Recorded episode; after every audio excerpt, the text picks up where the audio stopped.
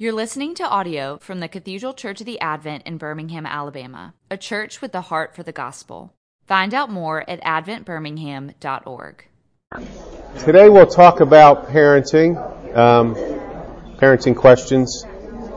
And um, this is kind of a series on more one anothering, what it's called in the scriptures one anothering, where we're trying to think about in our lives how do we care for others around us. And um, and the first kind of class was just on one anothering in general, and then we've gone through specific things. So this is kind of one anothering those who have parenting questions. And so we can do both, like people may have parenting questions and we can address that, or you may, like last week, some people asked specific questions about one anothering other people with the issue we talked about, which was marriage. What I'm going to do is I, if you've got the handout, there's a couple kind of big themes that I'll cover. And what I'd love to do this week, because last week it's just, it's so much to teach a lot of content and then try to do questions because you're thinking about the content. So I'm going to do a little content pause. We'll do questions. Then I'll go back into some comment, content and do questions. Okay? So, um, the first way I want to start is thinking about this way. In whatever way family dynamics contribute to problems with children, there's a good chance they will stem from these three issues. So let me say this, not all your problems stem from the family dynamics, okay? Children develop problems that are can be separate from the family dynamics, or the family dynamics may contribute to it a little bit, but not be the overriding reason. Does that make sense? And so there's there's a, a nu- numerous reasons why a child may develop issues. Uh, not all of them are due to fi- due to family dynamics. When they are, I think there's three things that significantly contribute to it. Or if a child develops an issue that is influenced by family dynamics, maybe not caused by that, but influenced, I think these three things contribute to it. And the first thing I'm going to start with is triangulation. And I have a little diagram. You'll see the triangle, okay? But I want you to think the triangle represents kind of the felt experience of togetherness. Okay, so this couple starting down here feels very together. Okay? This couple doesn't feel very together. It doesn't mean that they're not together, they're married, they're together. It's how they experience the relationship. And this, this is a couple starting out. And I would say any couple starting out, now I don't mean like during engagement in the honeymoon, I mean after you get in there a little bit, if you feel super together, I think you're being a little naive. That's just my view of marriage, okay? I just think what marriage does, the light of marriage exposes things in us, and I talked about this last week, that we often haven't seen, and so some tension develops initially. And if you're feeling super together with no issues to kind of look at and kind of submit to the Lord and be willing to change, then I, I certainly couldn't help you much. And I think marriage in and of itself will teach you some things. But anyway, this is their felt experience of togetherness. They feel very together. This couple they're together, but they recognize that there's some distance, some work they have to do to become more together. Okay? And let's just suggest, we'll have a little fun, that this couple, the wife grew up in a very feminine family, had three sisters, and everything was pink. Alright? And he grew up in a masculine family with all brothers, and everything was blue and football. Okay, over. Alright? And so as they start, and let's say their oldest child is a son, and as they start navigating marriage together, like let's say the baby's two years old and the husband wants to go take a run, and he wants to take a run with the jogger, and the wife's like, no, you can't take our son jogging because there's cars out there, okay? And he doesn't argue, and he doesn't say anything, and he just kind of sinks down. And then let's say like riding a bike, she wants him to have helmets and knee pads and the whole nine yards. Like she's always overprotecting and he's always wanting to go the other direction because they just came from different places. But they're not dealing with this tension. And sooner or later the child will feel caught a little bit because every time he puffs up and feels like a little young man, the dad's proud and encourages it. And every time he takes chances and maybe experiences some difficulty, the wife overprotects. What happens now is the child is caught in between the parents, where in, in many ways the mom is teaching the son how to be a man different than dad thinks, and dad's teaching the son how to be a man different than mom thinks, and he's really caught in between them. That's called triangulation. Okay? What you would want is to understand that there is some tension or difference in the relationship and slowly you're working it through. So that first conversation where there's tension, maybe they don't recognize it, or the third or fourth or fifth. But at some point they begin to recognize some of the distance between them and some of what they brought into marriage that they have to leave. And slowly they leave that, and because of that, they grow softer and more together and become a better team as they parent. Does that make a little bit of sense? So let me pause there. Any, any questions on triangulation? Or how that influences family? Or parenting questions in general with that? I think there's some triangulation through the life of a marriage, alright? I would say this. I'm really glad when my kids were younger that my wife and I disagreed with some consistency about our different philosophies. I can remember um, the, fir- the first year we lived on these places on Montclair Road, and there was a little um, downslope towards Montclair Road driving out, right? I mean, it was probably about 40 feet long and uh, it snowed out, and I wanted to take our, our like two year old daughter, and like I wanted to be on the sled and hold her and go down, and my wife was having none, none of it. It was almost like we had a little bit of a wrestling match in the snow. Okay, that's where some of that tension started out. But I'm glad that we had that tension then because we recognized a lot of our differences and began to have to work through them. So much so that as our girls were teenagers, it was almost like I felt my wa- I was there with my wife whenever she was with the kids, or she felt she was there with me whenever I was with the kids because we had talked through enough things. More importantly, we were a lot more of a team as the kids became adolescents and we had to decide things like drinking and driving and dating and all that kind of stuff. And it was so much better that at that point we were a little bit more of a team. And oftentimes, like if we had to discipline, we were so aware that we had different approaches that we often just picked something in the middle. Like, what do you think it should be? What do you, I think it should be? And we, and really, the, most of the conversations we had while the girls were teenagers, we had all girls. And in general, this is it overgeneralization, I have found the same-sex parent tends to be a little bit harder on the child of their sex. In general, okay? And so my wife was a lot harder on our girls through the teenage years, and I was a lot easier. So every conversation while they were teenagers in tension, my wife was pretty much saying, you need to step up and be a little bit more involved, and I was saying, you need to let go and relax a little bit more. And as, as they were teenagers, we kind of listened to each other and we didn't fight that much. We didn't say, you know, I know you're really right and you're pointing out a blind spot, but we did go, we did walk away and do a little better. And, and, and we were just much more of a team because I think we had dealt with some of this. All right. Any Questions or thoughts on that? Anybody? All right. The, the other two things I have there kind of can grow out of that triangulation. I think in general, where a husband is listening to his wife and learning from his wife, I think she act- he actually becomes more involved with the kids.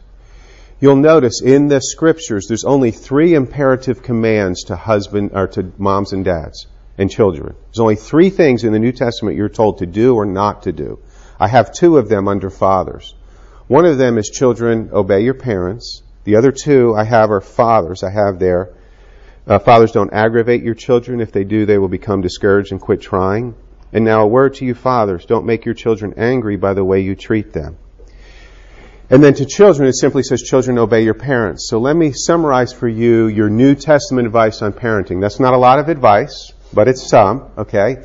It says, Dad, your tendency is not to be aware of how much impact you will have on your children. And you tend not to be as thoughtful as you need to be about your relationship with your children. Be willing to be more thoughtful, and I would add, be willing to learn from your wife some, okay? Even though you will think she worries too much about the kids and thinks too much about the kids, alright? And that's why, like it says nothing to wives, so I say the New Testament advice to moms is, moms, you are going to be already too worried about having kids, like relax. Try to let it go, alright? And to kids it says you got two big people who really care about you, try to listen to them, try to follow them, try to obey them, okay? So dads tend to be relationally passive. Right, and, and that doesn't mean some dads will be very involved with their kids. They will do things with their kids, but they're not relationally engaged. Okay, helping them with issues of their heart. Dads tend to connect a lot through doing, which is a really good way to connect. And they don't need to be as relationally involved often as moms. They just need to be willing to be more relationally involved. Okay? And then moms in general, like the way I say it, tend to be a little bit like safety Nazis and worry about too much stuff. And so oftentimes they need to learn to let go a little bit. All right? I have a passage under moms there from 1 Timothy, and it says this, that, but women will be saved through childbearing and by continuing to live in faith, love, holiness, and modesty. That's a reference to the curse in Genesis, where it says, after Adam and Eve sinned and Eve was cursed, and God said um, to Eve, uh, There'll be pain in bringing forth children. Your desire will be for your husband who will rule over you. He took the two most important relationships a woman could have and said there'll be pain in those relationships. There's literal pain in childbearing, but relationally, a woman tends to endure more pain in the parent-child relationship. I think I even said this last week, but women can't compartmentalize in general. So they tend to like, they tend to bond with kids right away, where as a dad is more active, they tend to start bonding. But like when we went to middle school, because my wife, wife can't compartmentalize, I think she went, our first back to school night for our oldest in middle school, I think my wife went through her three years of middle school that night. I think she went through all three daughters' years of middle school that night. And she just started sinking down. She went through like 12 years of middle school and was sinking down.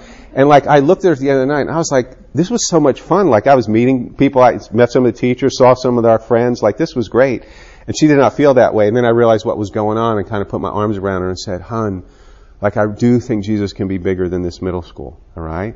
But that's where women tend to get too over involved, too overprotective, and dads tend to get too distant. So the way I like to picture it is, dads are often doing this, moving outside the family, and moms are doing this, and you're trying to come together so the kids kind of revolve around you. Does that make sense? So I think when issues develop out of the family dynamics, they tend to develop over those three things, the triangulation and then how it impacts uh, moms and dads. All right? All right. Any questions on that? Anybody? No questions today? Yeah. Yeah, sure. It's, it's adjacent to this, and I think those are good visual images. Um, Jane had a, uh, a lady uh, right out of college before we were engaged use this right-hand triangle here, and what she did was talk about, uh, in the context of marriage, she put God at the top of the mm-hmm. triangle. And mm-hmm. essentially, the, the, netting out of that is mm-hmm. that as you grow as a couple together, mm-hmm. If each of you individually will focus on God, then what mm-hmm. happens is, while all this other information is good advice and, mm-hmm. and good techniques and good mm-hmm. practice, mm-hmm. focusing on individually on God drives home our own sinfulness and our need for Him. Yeah. So that does the real heart spiritual work individually. Yes. Which is an underpinning for this triangulation. Yeah, yeah. And the second thing is, is kind of the reverse of the one on the left, and that is that the parents together and children knowing they're together and knowing that that relationship is primary mm-hmm. somehow really seems to protect the kids mm-hmm. uh, throughout mm-hmm. all that. Yeah. Yes. So we used to say, you know, we were here 1st mm-hmm. mm-hmm. You joined us. Right, you were, right. You were right. interlopers. Right, you right. will leave us mere financial and physical shells of ourselves, and we'll right. still be here together. Right, right, right, right, right. right. yeah, yeah. Of the, of the relationship yeah, here. yeah. It's and really. We, I think we damaged them. No, I, I, but, and we yeah. damaged them some yeah. I'm sure. Yes, yes, yeah. No, both of those big principles, like kind of seeking the Lord individually. Like I say, you would never climb a big mountain without a guide.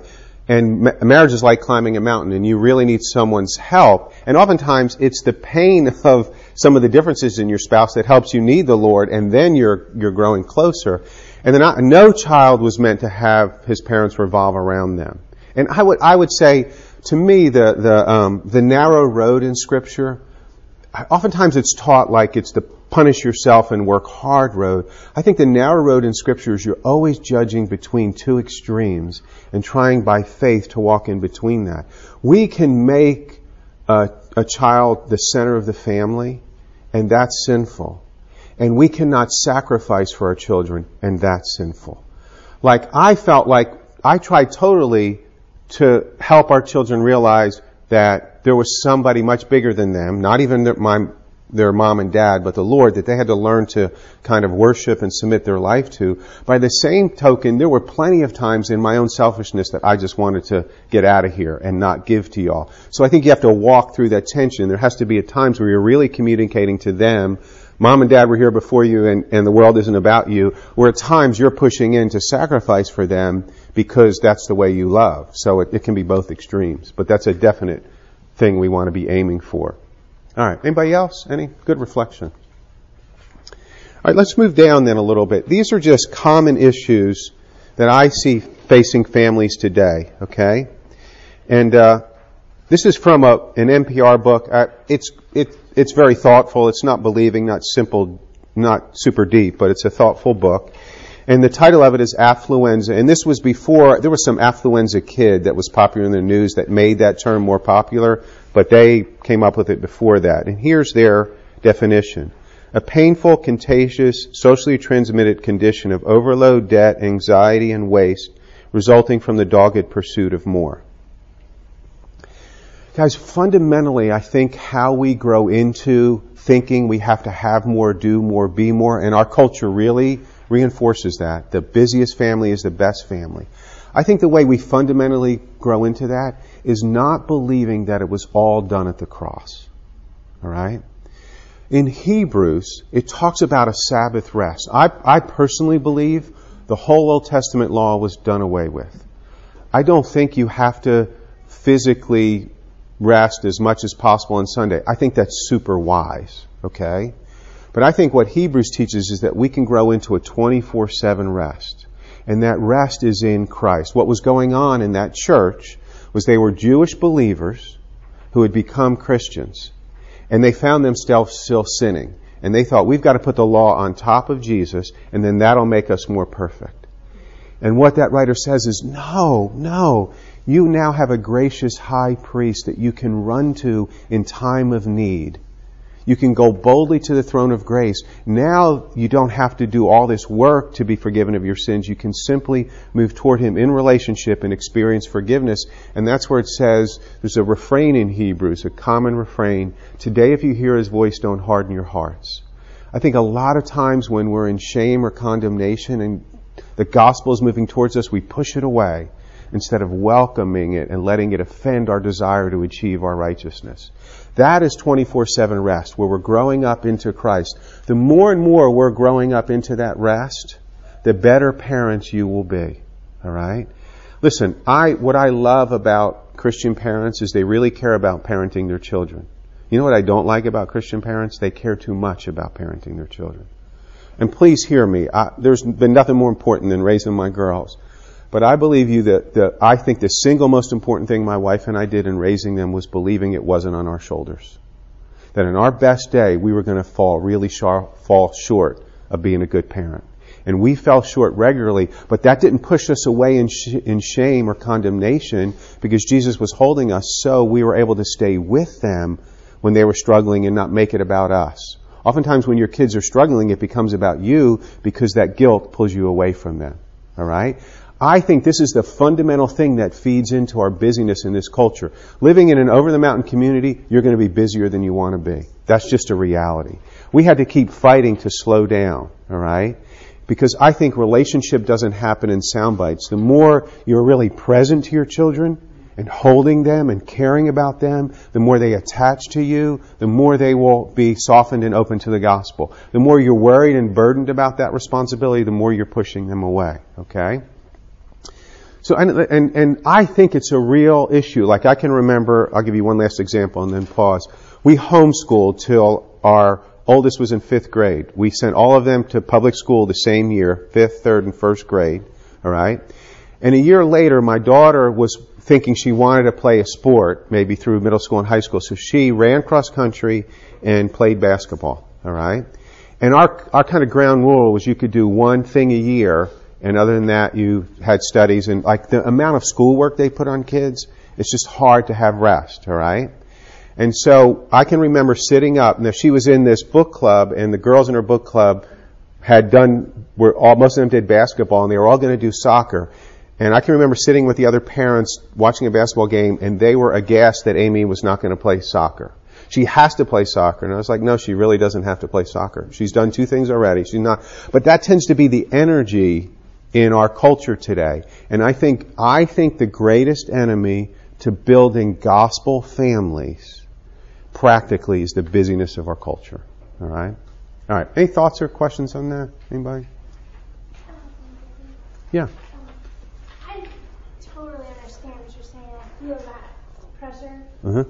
in my life so much right now. We've talked a lot about it, but I feel like so much of it is fear motivated. Mm-hmm. But I also for me, I feel like it's contagious. Like I Mhm. would like to think that I'm immune to that, but Yeah. that's ridiculous. Yeah. I'm so susceptible to it, and I when I sometimes I walk out of my house and just feel like that, Yeah. like someone flying me with fear. Right. You know? You better get busy or yeah, yeah, and yeah, I, yeah. I have such a hard time knowing how to diffuse that because Yeah. it's contagious. To, it, I catch it from my community, and I then Mhm. I totally bring it home, Yeah. Yeah. and I don't know Yeah. Well, I, I would say this. Um, I don't think you can totally diffuse it. I think the fact that you're opening, open to it and making progress, the more we're open to something we're struggling with, we're honest, we can talk about it, we can name it, the more we're inviting the Spirit to come in and help our families where we lack. You cannot be perfect. If you're open to it and you're growing in it, I believe the Spirit is helping and you will continue to grow in it, okay? What a lot of the tension of parenting did to me, if, if I was going to be candid, was I was just way too angry and way too frustrated as a dad, okay? And so I'm working on a project with my four-year-old and I get so frustrated, I kick the door and leave a scuff mark there, okay? For whatever reason, we didn't remove that scuff mark and every time my daughter walked by it, I think she felt like, Dad, he's a mean man. It was a couple years later, we were packing the van to go visit my family in New Jersey. She's helping me and she says, Dad, are you going to ruin this trip too? And I was like, oh, sweetie, I didn't even know I was getting uptight. I said, um, thanks for saying something. I think it'll help. I just don't know how much. And I said, you have my permission. you have my permission to say something again. All right. And eight hours later in Virginia, she said, hey, Dad, you remember how, like, I have permission? Well, now's the time. Okay. All right. That same daughter at 16, so it was about four, 12 years later after the scuff mark incident, we're in a new house and she says, Dad, there's no scuff mark in this house. You're really a different man. And for her 21st birthday, Mo, her, she was 21 and on my birthday that year, she was out of the country. We FaceTime and she put a picture on FaceTime and it said, happy birthday to my everyday father, counselor, and friend. Okay? We continue to grow. The gospel continued to work. So what was painful memories became part of a better story because of the gospel, not because of her dad. So in whatever ways maybe some of that anxiety hurts your children, if you're open, you're naming it, you're walking Jesus' work, he'll continue to work and it can become part of a much better story. But there's no way to do families perfect. Okay? And I, I mean, when I teach and like even the commands to husbands and wives and the ones to dads, like any of the biblical commands, none of us are going to do perfectly. They are the hardest things to do and they are reminders to keep walking with God and depending on Him so He can grow you into more of that. Like it says, keep treating your wife with understanding as you live together. Continue in action thing. At 29 years, I don't have that down. I'm still learning what it means to treat my wife with understanding. But I'm open, we can name it, we can talk about it. There's a lot more Holy Spirit in our family that helps us navigate some of that pain. So, yeah. Two things, one a reflection and one a question. Um, one of the things that I have found um, works twofold in uniting my heart to my husband's and communicating that to our children is to speak positively about their daddy when he's not with us. Mhm. Um, to say, isn't daddy great? Or do you remember when daddy did this? And I know he does the same with me. And it, um, or to, you know, reflect on, you know, I hurt daddy's feelings, but then I told him I was sorry. And, Mhm. and, and that just opens a dialogue um, with our children to remind them that the truth of our family is that mommy and daddy are a unit and, Mhm. and nothing will, will Mhm. you know, take that away. Um, the second thing, uh, we are beginning to, our oldest is in second grade, and we're beginning to live out the choosing to not do all the things. Mhm. What do you say to your children in the knowing that what I'm doing for them, um, what we're doing for them is right in the short term, but it sure doesn't feel great to them Yeah. in the long term. Yeah. Yeah. So what do you say to your child when they feel left out or, Okay. you know, it wasn't even a, a question that we were going to Yeah. do summer baseball or, Okay. you know, whatever Yeah. the, the thing is. Yeah. I would say this. First of all, I would say there has to be places where, even at young ages, your children may expose things you're doing wrong and you change your mind. Okay? However, there'll be plenty of the other where you're not changing your mind and they don't like it.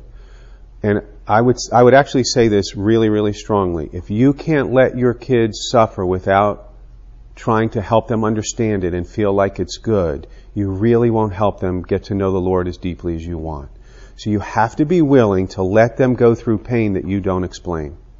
You feel it with them, you hurt with them, but you don't take that pain away. And you want to do it at age appropriate levels so they're learning as they grow up more and more I, personally am not trying, I was, didn't try to raise my daughters to be independent. I tried to raise them to be interdependent. They're in a fallen world where they're always going to need more outside themselves. And we weren't a perfect family and they weren't perfect kids, so we had to teach them how to live in a fallen world where pain will happen and they have to look outside themselves for help with that. So I think the more and more, where it's appropriate, you can let them suffer and have difficulty without solving it for them. And please, at younger ages, don't tell them Jesus is going to make it all right. You believe that for them.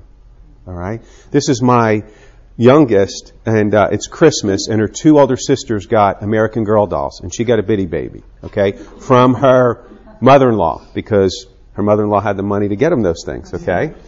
And a couple days after Christmas, she was really sad, and I just figured, you know, there's a little couple more accessories with the American Girl dolls, and her sisters were, you know, playing with them, and I was figuring she was left out. So I asked her what was the matter, and was it because she got the bitty baby and not the American Girl dolls? And she said, no, my sisters are just mean to me.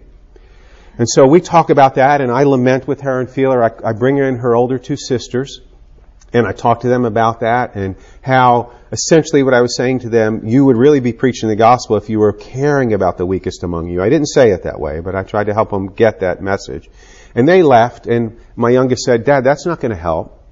And I said, sweetie, in some ways it's probably not going to help. And y'all, she's 20 now and we've talked about some of the ways she was left out and hurt. And she's talked to her sisters about that. And we're believing Jesus to heal and restore in those areas, okay? But she was about five or four, I don't even remember. And so I start talking to her after she says that's not going to help. And I think this is a great opportunity for her to realize there's nothing really that's going to help long range in this world other than the Lord and Him holding you and comforting. So I start going that direction and she starts crying and, she, and I think, wow, I'm a counselor. I'm hitting home. Tears, right? and she says, do you mean I got to love Jesus more than you and mommy? And I said, no, sweetie, would you just forget what I said? because I, I didn't want her to hurt and I wanted to take it away instead of trusting that the Lord was going to set all things right so I didn't have to in that moment. Okay? So I hope that helps. All right. Anybody else in that vein? Or we'll talk about another. Yeah. Uh-huh. Um, when you talked about guilt in relationship with our kids driving us away, sometimes it's easier for me to sign up for baseball practice and take mm. baseball than sit home alone in the house and feel yeah. the pressure to like yeah. say the right things and be a great mom and yeah. engaging them spiritually and it's yeah. easier just to be like, it's baseball yeah. yeah. you know. Yeah. yeah. I'm not sure that I'm absolved of that guilt because yeah. I'm at the church view about yeah. And it's, so it's hard for me personally to fight against that because it's hard for me. Well, I, I don't, I don't think, I think that part of what you said was just wisdom there. Okay? I mean, there's a million different directions I can go on this. Here's, here's what, how I think about it. First of all, the, the stay at home mom and the dad who works 80 hours a week is not a result of the Bible. It's a result of the Industrial Revolution. Okay?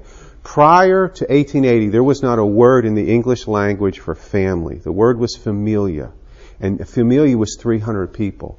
It was extended family and relatives and servants, okay? So it's pretty rare prior to the Industrial Revolution that a mom was at home with her kids, carrying some of the weight you're carrying. Y'all, when Jesus' parents didn't realize he wasn't there for a couple days, you know why? Or whatever. Because that was normal. That was normal in that culture. Alright? A mom in our culture carries way too much. In general, in the South, there's still a lot of stay-at-home moms. Even, even the families I work with where both parents work, a mom tends to, because what I was saying earlier, care about the relationship. She tends to carry more weight. And that's not enough shared. So I think you need good T-ball coaches and youth leaders and things that really are helping you carry that weight. And that, in some ways, that's helping you deal with condemnation, not guilt. Like you have too much guilt, which is really just condemnation, which some of that needs to be pushed away while you're like celebrating that he's at T-ball or something. Okay? So I, I, want you to have good resources that help you. And we specifically, as our girls grew, we also wanted them to have adults that they trusted outside of us that we knew who they were talking to and we were working with because we cannot do it alone. So, uh, anybody else? We can All right, let's shift down. We'll talk about the next thing and maybe there'll be some more questions, okay? Not letting the normal weight of life be formative, okay? Um, I have 1 Peter 4 there. So then, since Christ suffered physical pain, you must arm yourselves with the same attitude he had and be ready to suffer too. For if you're willing to suffer for Christ, you've decided to stop sinning, and you won't spend the rest of your life chasing after evil desires, but you will be anxious to do the will of God. What I want you to see there, just a willingness to suffer forms you. A willingness to suffer forms you. Does that make sense? A resistance to suffering. Uh, we can have it all together and have no needs and not hurt. The American way is opposed. That, that forms you in the flesh, not in Christ. All right? And then it says this The Lord now chose 72 other disciples and sent them on ahead in pairs to all the towns and villages he planned to visit. Go now and remember that I am sending you out as lambs among wolves. Don't take along any money or a traveler's bag or even an extra pair of sandals. What I want you to see there is just that Jesus let his disciples be challenged. Okay? I think in our culture, it's such a fear based culture in parenting that we don't let our children suffer some of the things they need to suffer to be formed in the gospel. This may or may not be a good example, okay? But like a, a good girl, all my girls wanted a best friend. And I was like, I think a best friend is a, an illusion. I think no friend can meet all your needs. I think each of you have two or three four friends that meet different needs of yours. That's a best friend woven together. And we let them suffer and feel some aloneness at an age appropriate level. I think one of the greatest ways, especially a, a, young girl or a woman will grow, is being taught how to endure some periods of loneliness without beating yourself up or blaming someone else. So we let our daughters feel some of the loneliness that's just a reality in this fallen world and cared for them and didn't back away, felt that with them, but also helped them make sense of that and say, really, like I would say, above all your friends and your teachers and your parents, all the relationships you have in your life, there's the Lord using all those relationships to draw you to Himself. And that's what we were trying to teach them, that you can't have an idol. This world teaches you if you have that best friend, then you don't need the Lord, essentially. Okay? So if that's a picture where maybe we let our girls suffer some at age appropriate ways to help them be formed differently in the gospel. Okay? Alright. Any questions or thoughts on that? Anybody? I think that's a hard one. It's hard to watch your kids suffer. What does that look like practically with a daughter? Mm-hmm. Is yeah. it just the way that you're speaking about feeling that loneliness without projecting that, you know, on it's her fault because she left me out or, or because yeah. I'm, well, I yeah. am this? Is it, yeah. Just way that you're speaking the gospel. Yeah. Well, I would. I mean, it, it, would be hard in a couple minutes, and I and right. but who you are as a mom and who your daughter is influences how you're going to do that. But I would say what I would try to encourage you is try not to be afraid of what's true. Like where you were saying, sometimes a child's hurt by another child who is kind of mean, and you know that. It's okay to affirm that, and don't think you're teaching your child to not be good and southern and nice. Okay, you're just really teaching her the truth, right? And so I think just kind of meeting them and trying to help them navigate through what's true and not be afraid of that. There's just moments where you're going to be shepherding them that you just want to take that pain away and you're helping them kind of walk through it. It would, there'd be other ways to talk about that. Like one that was coming to mind as I was talking was, you know, birthday parties, especially when you're younger, are just way too big a deal. Okay, we did our first one or two big birthday parties, and then we thought we remember doing musical chairs, and that was a lot of fun. So we kind of went back there, and we thought if you get together like 10, 8 year olds, they're going to have fun. They're going to have fun like this. But anyway, oftentimes we, because we have our other two girls, and they were close in age. Like when we went to pick up our daughter, they'd be like, "Here, we have to give them a goodie bag," and we're like, "No, they really don't have to have a goodie bag." Like, just Amy can have a goodie bag, that's fine. And like, we wouldn't make a big deal of that, but there's just ways to let them feel the pain of this world and help them walk through that. Alright. Anybody else? Um, we've got a couple minutes. The other, let's see, I had two others. Um, I'm gonna, I'll talk about D. Let's just say this. When it says, Raise a child in the way he should go. I have that proverb there. And when he's old, he won't depart from it. Underneath, I have a quote from Dan Allender. He says this The proverb invites us to teach our children according to each one's unique bent, their natural inclination and learning style, And if we work in concert with our children's uniqueness, they won't depart from their God-given bent even as they age. If we were working with wood to fashion a bow for hunting, we would bend the wood in a way it is formed rather than try to refashion, refashion it by bending it in the opposite direction. So let me give you an illustration of this, okay? What I'm trying to say is one size doesn't fit all, and what you want, you want to raise your kids in justice, not fairness. Fairness is everyone gets the same thing. They really don't want that, I promise you, okay? So justice is they're all different, and at times you have to apply different words and methods. So our firstborn was a typical firstborn, really hard on herself, achieve, achiever driven. She prayed when she was three, Jesus, help daddy to spank me, I want to obey. Okay? At about four, my wife and I were also ha- were having a little bit of a discussion, and she said, Daddy, mommy's not a child, don't talk to her like that. Okay? She saw the truth and wanted to live it really passionately. Okay? I kept telling her her whole life, you need to, you're too hard on yourself. You need some grace. She fought me all the way through. It's her junior year and it's finals week. Alright? And I walk into her room at midnight and I say, sweetie, I just want to come and say goodnight. And she said, Dad, I could study another hour and I think I would definitely get an A, but I think I'm going to get an A anyway. What do you think I should do? And I said, sweetie, I think you should go to bed. It was the first time I remember her saying, okay, dad, where she, in a moment like that, she didn't say, you don't push me hard enough. And then senior year, instead of taking more than one honors course like she had, she just took honors English and had a more relaxed, robust year because she wasn't putting so much pressure on herself. And since then, she's grown forward. Now, I want you to know, I was trying to teach her grace for 18 years before she started really being able to integrate it. What's hard about raising your child according to their bent is it's a bent. and there's strengths and weaknesses to it. And you have to be willing to keep working with them and see, are they moving in the right direction? And can they be where we want them to be in general by the time they're 18 with some awareness of who they are? But each child has to learn how the gospel speaks to them and take ownership of it for them. That will help them to walk in it. Okay? And I promise you, we taught our other two things very different than our firstborn because they were that different. Alright? Any questions on that? Anybody? Alright. Sure? Any? Yeah. Okay. Yeah. Alright. Let me say this. When I say, if I say discipline and I say, what's the first word that comes to your mind? Most people will say punishment. Okay? Because of the rod. The rod was used to swat sheep. It was used to protect sheep. It was used to sheep, lead sheep to water. It was used to help uh, them find green pastures. Like the rod was a symbol that the shepherd was responsible for the sheep. So I say to parents, put on a coach's whistle. All right.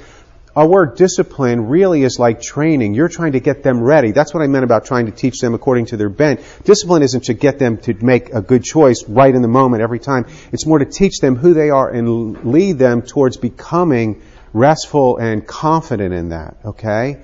So discipline, I say, remember discipline is to drive out foolishness. It's not to produce some type of behavior. Foolishness is self-reliance. If all you do is punish, punish, punish your children, they won't trust you. But if you have no strength, if you can't let them suffer, if you don't apply some pain at times, they will not follow you. So there's this tension between grace and truth, attachment and leadership. You need both, but that's training. You're more the coach getting them ready for something than a parent with a thing who's going to swat them every time they go out of line. But there has to be forward looking in how you're raising your kids. Parents are way too over focused on the moment. When our um, middle was three, all she wanted for her birthday was a two piece bathing suit, and that's all she kept talking about. So much so that her next door neighbor, who knew we weren't getting her that, gave her her old two piece bathing suit and wrapped it up for her. And it was my daughter's favorite gift on that day. And all I could think of was like premarital sex and prostitution and and like my wife was like talking me off a mountain. Like it's, she's, you know, we let her wear it to the thing and like she never, if we had like clamped in and hadn't been forward looking, it would have been a huge mess. So I hope that helps. she wore it, yes. And then like they had tankinis and stuff and then she had one pieces. Like it never became a big deal after that.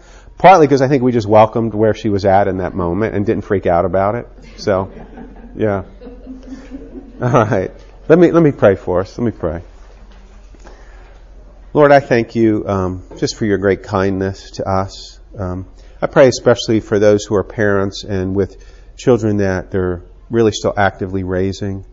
Father, we just ask that grace and truth would hold them in a fresh way this morning, Lord, and that they would approach that with a little more rest, trusting that you have and hold their children way more than they ever could. Lord, help them believe that a little bit more today and then live out of that. And we thank you for it. In Jesus' name, amen. You've been listening to audio from the Cathedral Church of the Advent. If you live in Birmingham or find yourself visiting, we hope you'll join us at one of our Sunday services. Find out more at adventbirmingham.org.